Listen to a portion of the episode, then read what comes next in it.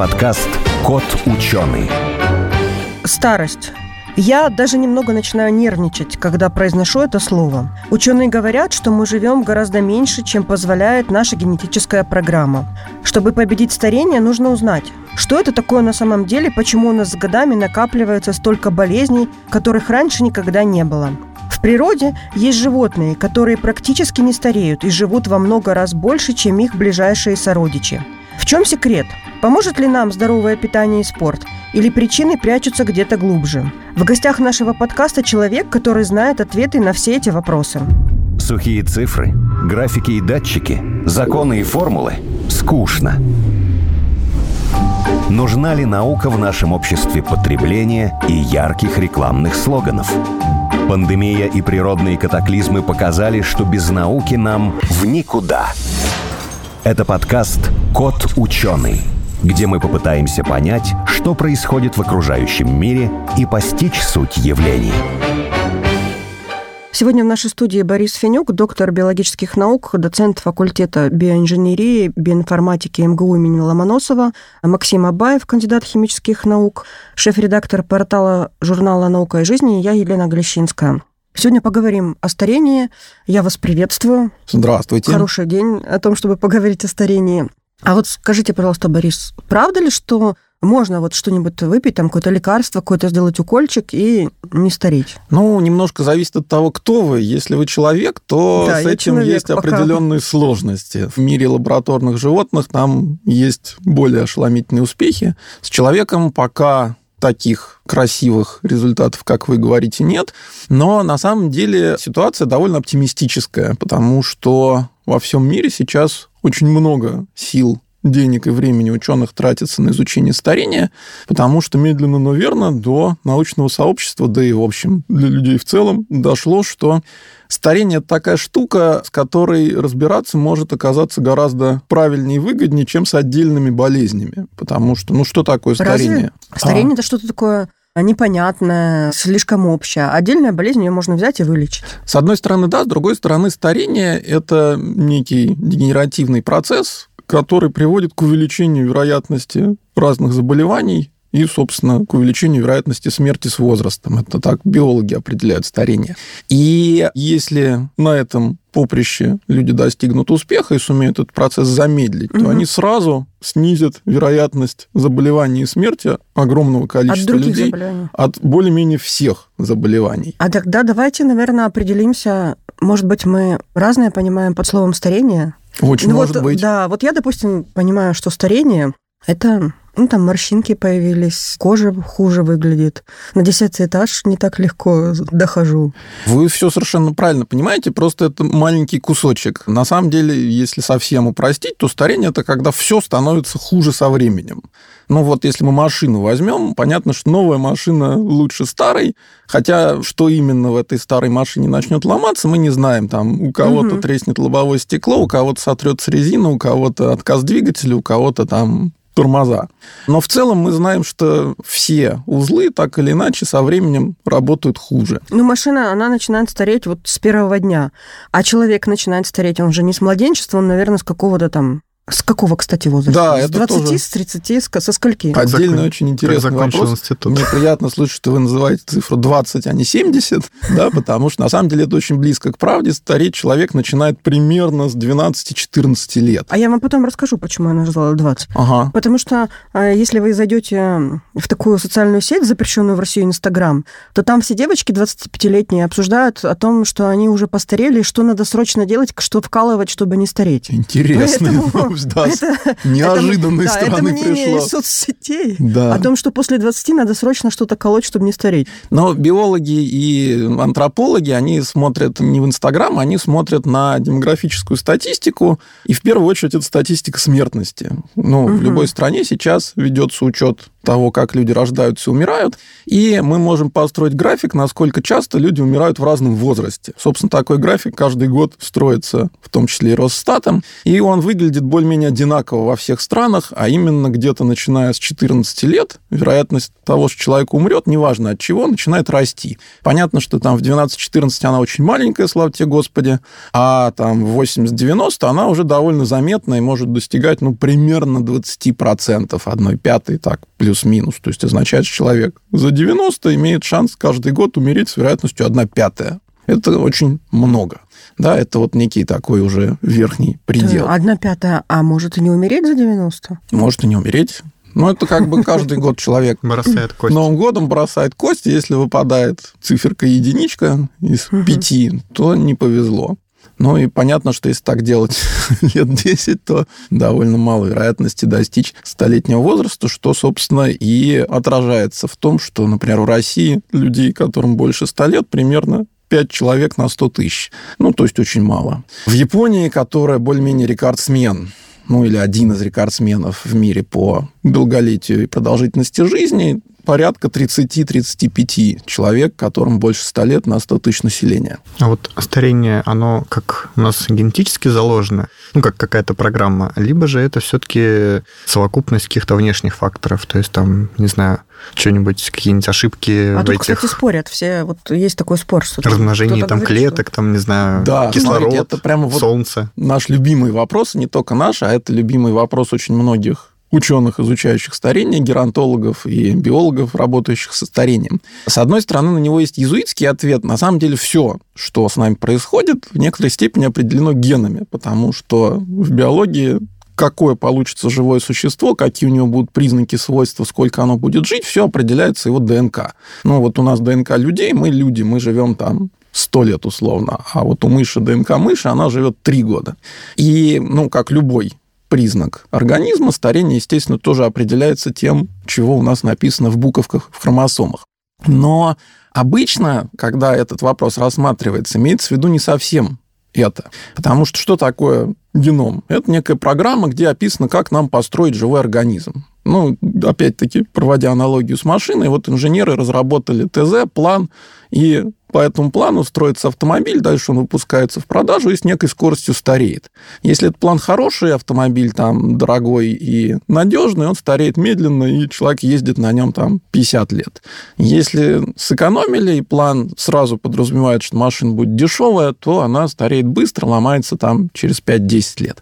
Это вот э, с точки зрения детерминированности старения генетически. Но что обычно больше волнует людей, это нет ли в этой программе генетической каких-то специальных кусочков кода, которые вместо того, чтобы следить, чтобы все было максимально хорошо и надежно, специально начинают что-то портить. А вот есть же там даже Нобелевскую премию давали за выявление вот этих частей ДНК, которые как раз и ограничивают разы, сколько эта клетка может поделиться. Да, вот, вот это, это, кстати, вот этом, очень, да? очень хороший пример.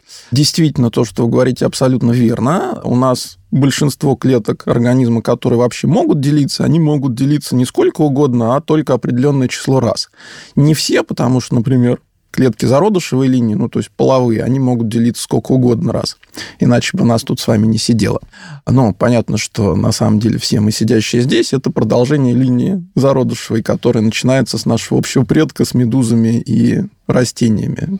С другой стороны, действительно, те клетки, которые, например, отвечают за регенерацию, за ликвидацию каких-то повреждений, за то, чтобы если у нас чего-то кто-то откусил или отмерло, то там выросло бы новое не хуже прежнего. Эти клетки делятся ограниченное число раз, и это одна из основных причин того, что у старых людей хуже все заживает. То есть э, генетически есть какой-то предел? Сколько, да. Вот, и сколько он лет, кстати, вот? Ну, подождите, ну, вы ученые, с, вы с летами это одно, с клетками другое. А, удивительным образом на вопрос, почему так, есть ответ. По крайней мере, такой ответ, который большинство биологов считает верным. Любая делящаяся клетка – это на самом деле угроза для нашей жизни. Почему? Потому что все мы живем в жестоком враждебном мире, который все время как-то на нас воздействует не очень хорошим образом. И это приводит в том числе к повреждениям ДНК. Повреждения ДНК могут привести к мутациям, когда что-нибудь в этой программе сломается. И если что-то сломается в программе делящихся клеток, и они начнут делиться не тогда, когда нам нужно, а тогда, когда им хочется, то это приводит к раку. А рак – это смертельное заболевание, то есть как только хотя бы одна клетка в организме получает сбой в программе деления, начинает делиться бесконтрольно, это убивает в итоге весь организм. Ну, я немножко упрощаю, утрирую, но логика ровно это. И поэтому нам, как многоклеточным организмам, крайне важно жесткий контроль над делением клеток. И вот это ограничение делений – это такой как бы жесткий тормоз, что если вдруг клетка сошла с ума и начала делиться бесконтрольно, угу. то она делится не до бесконечности, а там 50 раз, а дальше все. К сожалению, эти механизмы работают тоже не стопроцентно, они тоже контролируются генетически и тоже могут поломаться. Но, тем не менее, вот причина, почему наши клетки делятся ограниченное число раз, она, видимо, состоит в том, чтобы сохранить нас от онкологических заболеваний. То есть, с точки зрения природы, мы должны умереть от естественных причин раньше, чем заболеть от рака. И пострадать и умереть. Но с точки зрения природы мы не должны заболеть от рака до тех пор, пока мы не народим детей и не вырастим их до того момента, когда они сами могут размножаться. И, в общем, угу. здесь мы подходим к ответу на ваш вопрос, что с точки зрения биологии и эволюции человек должен дожить примерно до 40 лет в добром здравии. Да? А дальше, что с ним будет с точки зрения эволюции, уже не очень важно. Ну, а с точки зрения генетики до скольки? Я же хочу, чтобы вы мне все-таки эту цифру сказали. А, нет, это как бы все идет более-менее вместе. То есть наша генетика это продукт эволюции, все время шел отбор. Угу. Те, кто умирал в 15 лет, не оставляли детишек, поэтому их геномы исчезли, мы их не видим. Те, кто доживал до 40, прекрасно размножались, и, собственно, все, кого мы видим, это те, кто сумел удачно это сделать. Те, кто доживает до 80, от 40, они, конечно, некоторое небольшое преимущество получают в плане эволюции. Ну, то есть там хороший дедушка какой-то плюс дает своим детям, внукам и так далее. Но по сравнению с вот, вот этим первым куском это уже сильно менее важно, хотя, в общем, тоже важно.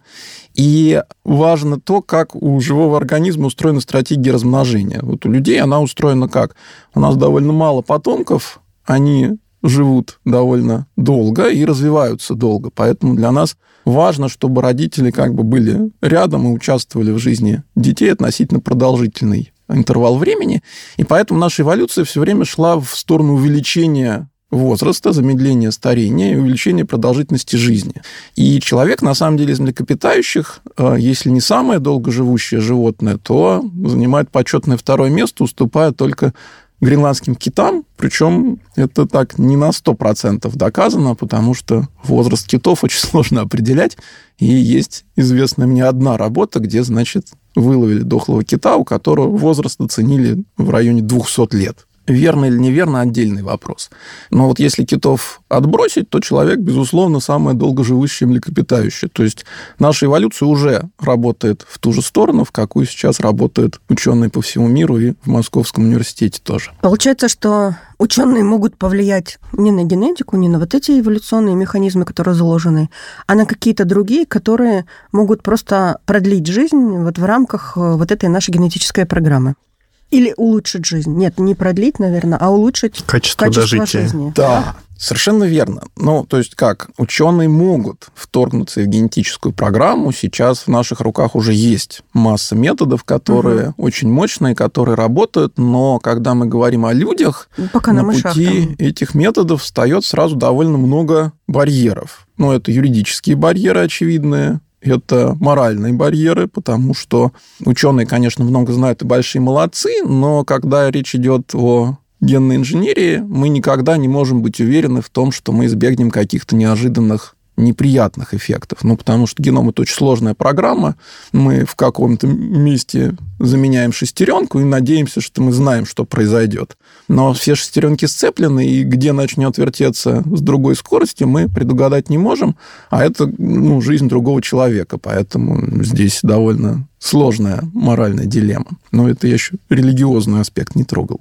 Тем не менее, даже сейчас уже методы генной инженерии применяются в случае людей, но обычно речь идет о каких-то неизлечимых болезнях, когда у человека все равно нет выбора. То есть либо он движется обычным путем и заканчивается все его кончиной, либо он соглашается на методы лечения с помощью генной терапии, и тогда с некими шансами ему помогают. В некоторых случаях это, кстати, очень хорошо работает. Ну, то есть известные примеры, когда там у человека проблемы с костным мозгом, у него вынимают клетки, ученые их модифицируют, потом облучением убивают его костный мозг и пересаживает обратно тот, который в пробирке нужным образом подправили. И в некоторых случаях человек вполне счастливо потом живет еще много-много лет. Но если мы говорим про старение, конечно же, до методов генной инженерии еще пока очень далеко, даже в самых передовых странах на эту тему, где законодательно все не так жестко. На животных есть довольно много удивительных и успешных открытий в этой области, но с людьми пока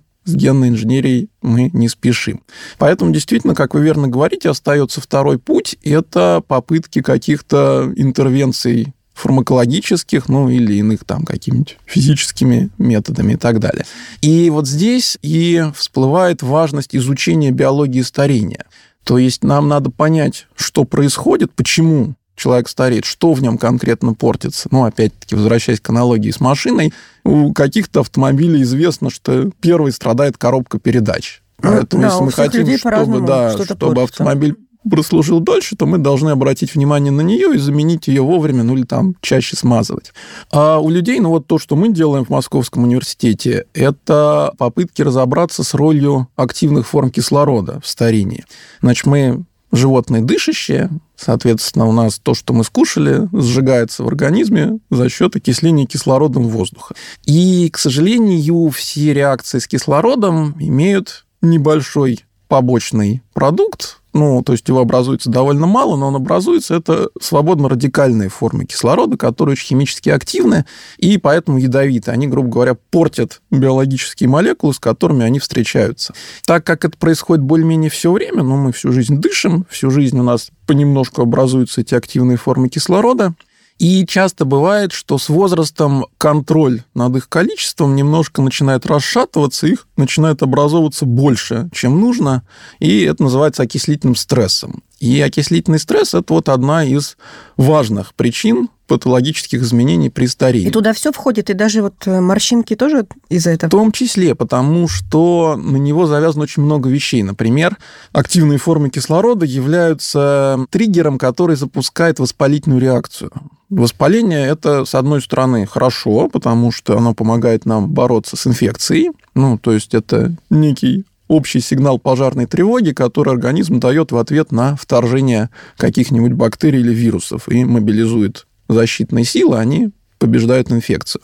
И вот в этом каскаде сигналов активные формы кислорода играют важную роль. Но с возрастом, когда баланс начинает нарушаться, эти активные формы кислорода начинают образовываться даже когда никакой инфекции нету. И у человека начинается то, что называется хроническим воспалением. То есть у него все время небольшой уровень вот этой пожарной тревоги, организм все время пытается с чем-то бороться, и, естественно, это приводит к тому, что он начинает изнашиваться, какие-то системы тоже выходят из равновесия, ну и в частности там если мы говорим о коже, то, пожалуйста, вот вам и морщинки, да, ну, воспаление всему, суставов и так э, далее. Всему виной кислород. Это один из важных факторов. Он угу. не единственный, но вот так как мы в основном работаем с ним, я... Сейчас, и... наверное, уже все знают, То что... вижу, о чем пою. А сейчас уже, наверное, все знают про антиоксиданты, свободные радикалы. И вот если в интернете забить в поиске, то можно увидеть этих антиоксидантов, которые вам предотвратят старение, вот просто миллион.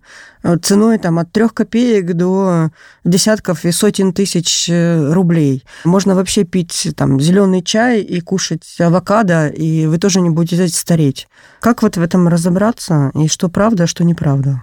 Ох, разобраться в этом очень сложно. Наверное, если давать советы, то разумный совет все-таки без диагноза и рекомендаций врача не употреблять веществ, которые действительно оказывают какое-то сильное Нет, вот действие. вы скажите, как да. Э, не врач, а как ученые. А, а действительно все ли это работает? Работает далеко не все и далеко не для всех, потому что окислительный стресс – это важный фактор старения, но он бывает не у всех. То есть у каких-то людей выходит из равновесия вот эта система, угу. и для них это важно, и действительно тогда антиоксидантная терапия может им помогать. Вот для каких-то людей причина в другом, и она помогать не будет, а если злоупотреблять, то она, естественно, будет мешать, как любая передозировка чего-нибудь. А может быть, просто не нужно употреблять. Может, меньше дышать? Чтобы кислорода меньше попадало. Вот, кстати, у некоторых там йогов есть такие же методики, что там поменьше дышать не так глубоко, и они живут долго. Ну, все-таки радикально невозможно снизить потребление. Хотя, действительно, я тоже слышал насчет высокогорных районов и да. вот это все. Там долгожители, у них меньше кислорода попадает. Да, меньше... но разделить эти факторы очень сложно. Все-таки у них помимо кислорода еще активный подвижный образ жизни. Они все-таки обычно, в отличие от обитателей жители города Москвы проводят большую часть жизни не сидя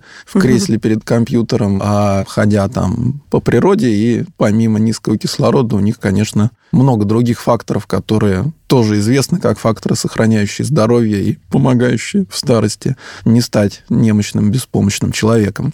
Поэтому насчет количества кислорода я с осторожностью. А вот антиоксидантная терапия действительно может быть важна. И вот проект, в котором, собственно, мы работаем в университете, проект Йонас Кулачева, он направлен на разработку новых антиоксидантов, которые имеют очень точный механизм адресной доставки. Потому что антиоксидантов много, ну, там, аскорбиновая кислота, антиоксидант, пожалуйста, пошли в аптеку, купили аскорбинку, съели. Причем... И вся она вышла вместе Совершенно верно. И вся она вышла вместе с мочой, потому что она водорастворимая, а в клетки, в те ее места, где образуются активные формы кислорода, она особо не попадает. То есть аскорбиновая кислота замечательна, если у человека патология, связанная с там, окислительным стрессом и тем, что у него уже активные формы кислорода повсюду, в том числе в крови, и их надо там нейтрализовать. Но если мы хотим их поймать, так сказать, на выходе, то здесь нужно что-то другое. И вот у нас в университете как раз и разработали такие замечательные вещества, которые соединяют антиоксидант с неким молекулой адресом, который посылает его в митохондрии, те части клетки, которые, собственно, отвечают за дыхание, и в которых образуются эти активные формы кислорода. Вот вы же наверняка ну, проводите эксперименты на каких-нибудь там мышах, животных, там, может, каких-то более примитивных Совершенно организмах. Верно. А есть уже что-то такое вот доказанное, что вот мы мышь там кормим как, каким-нибудь антиоксидантом, и она там медленнее, не знаю, там сидеет, стареет, дольше живет? Да, такие опыты есть, они очень красивые. Ну, я расскажу, наверное, про два, даже, может, про три. Один опыт был поставлен на мышах, которых подвергали радиоактивному облучению. Как, собственно, и активные формы кислорода, радиация, она вызывает увеличение количества свободных радикалов. Ионизирующее излучение выбивает из молекул электрона, они превращаются в радикалы. И когда таких э, мышей поили водой вот с ионами Скулачева, то действительно они заметно медленнее старели, и были очень красивые картинки, где, значит, вот Шорстка, одна мышь блестящая. вся уже седая, горбатая, безусая, а другая вполне себе еще блестящая, черненькая и хорошая. Более простой пример – это когда просто большую когорту мышей растили, и одни получали воду просто, а другие воду с ионами Скулачева, и действительно средняя продолжительность продолжительность жизни выросла там процентов, по-моему, на 15, но это наблюдалось только в условиях, когда мыши жили в, так сказать, приближенных к нативным условиях, то есть они жили группой в открытом виварии, и одной из основных причин смертности там являлись инфекции, в том числе легочные, то есть вот это вот воспаление опять мы приходим. В то время как если Потом был поставлен опыт с мышами, которые жили в очень чистых условиях, где следили, чтобы не было никаких патогенов, и они жили поодиночке, и все были счастливы, и за ними всеми ухаживали, и там эффект пропал. То есть, как бы, если у мышки все хорошо, то ей это особо не нужно. Но если мышка живет как обычная мышка, то выясняется, что вот ионы из Кулачева заметно увеличивает ее А какие жизни. мышки жили дольше, которым все было хорошо, либо которые там все вместе а передавали? Те, которых всякие. в приближенных к натуральным условиях кормили ионами Скулачева, жили столько же, сколько те, которые жили в хороших условиях. То есть, как бы мы mm-hmm. могли не улучшая условия, продлить жизнь до того предела, который, собственно, у мышки наблюдается, когда все у нее хорошо, и никто ее не притесняет ни в чем. А если я хочу попробовать ваши ионы, пока нельзя их купить в аптеке? Собственно, у нас есть история успеха, это в первую очередь связанная с глазными каплями. Угу. Значит, она уже, по-моему, 10 лет они продаются в аптеках, плюс-минус, по-моему, с 2011 года. Это тоже была разработка одна из первых, потому что в опытах на животных было обнаружено, что глаз один из органов, подверженных окислительному стрессу чаще, чем другие. Ну вот, перенапряжение глаз и так далее. Плюс странным образом концентрация кислорода на сетчатке глаза заметно выше, чем во многих других тканях, она сравнима только с тем, что в легких у нас происходит. И на животных, на крысах были довольно яркие эффекты, где прям было видно, что у животных там останавливается деградация зрения или даже может э, частично возвращаться зрение после употребления этих капель. Поэтому капли были как бы флагманом, и, в общем, получилось очень удачно, потому что действительно они заметно помогают в случае, например, синдрома сухого глаза. Угу. То есть это такая одна из ранних патологий, связанных со старением слезной железы, когда слезная железа работает хуже, глаз у человека хуже смачивается. Как только он становится сухим, микротрещинки появляются, и начинается инвазия всяких разных патогенов, и опять-таки мы приходим к некому хроническому воспалению. И вот тут это работало очень неплохо, соответственно, это было первым назначением для этих капель. Потом было добавлено катаракта, ну и действительно сейчас вот уже, по-моему, более миллиона флаконов было продано, и действительно для тех, у кого глазные проблемы, связанные с окислительным стрессом, они неплохо помогают. А есть ли такие анализы в поликлинике, что я могу пойти и сдать, есть у меня окислительный стресс или нет? Есть ли там большая концентрация вот этих ионов кислорода в активной знаете, форме? Здесь я про поликлинику не уверен. Лабораторные анализы такие мы делали. Но можно ли их сделать... Вот Ладно, не в поликлинике, в частной врачом, лаборатории тоже, опять-таки, не знаю, потому Но ну, что... это важно знать. Все, что связано с человеком, регламентируется довольно жесткими разными стандартами. Я просто здесь не специалист, я не врач. То есть я знаю, что это я можно сделать спрашиваю? для крысы, и, наверное, если прийти там в институт Крыс. Белозерского физико-химической биологии, то мы тоже можем этот анализ провести. Но... Я почему спрашиваю? Потому что, наверное, нет ни одного человека, который послушает нас вот сейчас и останется равнодушным, потому что все хотят жить, если не намного дольше, но чуть дольше. Абсолютно все хотят жить лучше, не болеть, быть здоровыми. И без и... сухих глаз. Без, mm. без сухих глаз, э, без вот этого окислительного стресса. И слушая нас, естественно, захочется пойти и узнать, э, есть ли у меня меня окислительный стресс, что мне надо делать? Может быть, действительно мне вот сейчас вот надо, ну, даже если не купить такие таблетки, ну, хотя бы там чайка зеленого. Угу. Или что-нибудь еще там, что-нибудь надо такое делать. Наверняка, ну, это каждому интересно. Как выяснить? Да, здесь, я боюсь, есть некий разрыв между медициной и биологией, потому что ну, мы занимаемся активной формой кислорода, поэтому для меня все эти методы, они более-менее известны. Там можно определить... Э, Вы взяв... себе делали анализ? Нет. Почему? Ну, я тьфу-тьфу, постучим по дереву, себя неплохо чувствую, и пока не вижу признаков симптоматики, а я придерживаюсь, это мое личное мнение, что если у тебя все нормально, то не надо ходить к доктору, потому что доктор, он когда у тебя проблемы.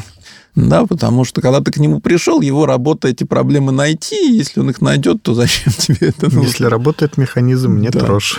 Да, то есть там регулярный медосмотр раз в год, пожалуйста, но как-то специально что-то у себя выискивать, вот здесь я от этого далек. Но это, повторюсь, моя личная позиция. А вот часто в теме про старение говорят про вот этих вот голых землекопов, вот угу. этих лысых мышек, которые там живут под землей и очень долго там не стареют и так далее.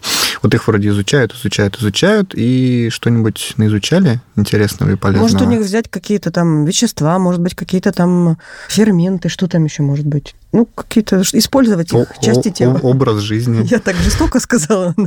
Ой, образ жизни у них специфический. Это вот целая отдельная история. Да, собственно, в Московском университете появилась первая в России коллекция голых землекопов. Она к нам приехала после больших усилий с нашей стороны. И это был один из таких успешных проектов в рамках большой работы, которая привела к созданию депозитария форм жизни. Это был большой проект, поддержанный Российским научным фондом в университете. А сколько они уже живут у вас? У нас они уже живут лет шесть. И да, на них проводятся разнообразные опыты, но, конечно, пока это начало большого пути. Ну, во-первых, потому что все-таки животных еще не очень много. Ну, там порядка двух сотен сейчас у нас есть голых землекопов. А, к сожалению, биологическое исследование, если серьезное, подразумевает, что какое-то заметное количество животных ради науки своей жизнью жертвуют. Ну, потому что для того, чтобы провести анализ, животное часто надо, к сожалению, умертвить и ну, разрезать на части и посмотреть, что у него где.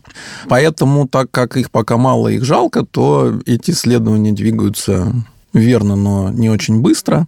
И какие-то вещи уже обнаружены были. Ну, вот одна из вещей, которые я помню, это как раз то, что у них немножко другая гиалуроновая кислота. Тоже вещество, которое на слуху. И сейчас ученые пытаются понять, насколько это важно, поставить какие-то опыты, сравнить на клеточных культурах, там важно это или нет и так далее. У них отсеквенирован полный геном, и это тоже сейчас часть, куда люди пытаются смотреть и понять, есть ли у них какие-то генетически очевидные отличия, которые приводят к тому, что они дольше живут. Там есть некие перспективные находки, но говорить о них пока рано, потому что их надо проверять. А проверять их сложно, ну, как бы такая хорошая проверка – это сделать генно-модифицированную мышь, посмотрев, как устроено у землекопа, и сделав также у мышки, посмотреть, будет ли она дольше жить. Но эта работа долгая, медленная, дорогая, она только в начале, поэтому пока результатов ее мы еще не видим. Давайте в конце нашей передачи сможем мы все-таки сказать, какой есть предел жизни у человека, если вот не вмешиваться в его генетику? Да, это я с удовольствием могу сказать. Это более-менее известно, потому что так как ведется демографическая статистика, у нас есть огромное количество данных о том, сколько какой человек прожил. Ну, это миллионы а, нет, с биологической точки зрения, с точки зрения ученого, сколько может э, человек прожить? 120. 120 лет, да? Да. Угу. Это вот такой верхний предел. И выше него я боюсь, что в ближайшее время будет очень сложно прыгнуть. А то, за что идет большая часть борьбы, и что на самом деле происходит уже сейчас. Это то, что называется здоровое долголетие. Угу. То есть грустно не только то, что человек живет там не 500 лет, а только 100, а то, что многие люди уже с 50 живут далеко не так хорошо и приятно, как могли бы. И получается, что еще полжизни человек вместо того, чтобы вести полноценную жизнь и наслаждаться ей, ведет э, жизнь хождением по больницам, да, и страдает от каких-то вещей, от которых мог бы не страдать. И вот здесь попытки вмешаться в то, как идет старение и как-то его замедлить, оно на самом деле уже приводит к тому, что вот этот возраст активного долголетия, он продляется и продляется. То есть многие люди сейчас в 80 вполне адекватные, они ведут подвижный образ жизни, они могут сами за собой ухаживать и так далее.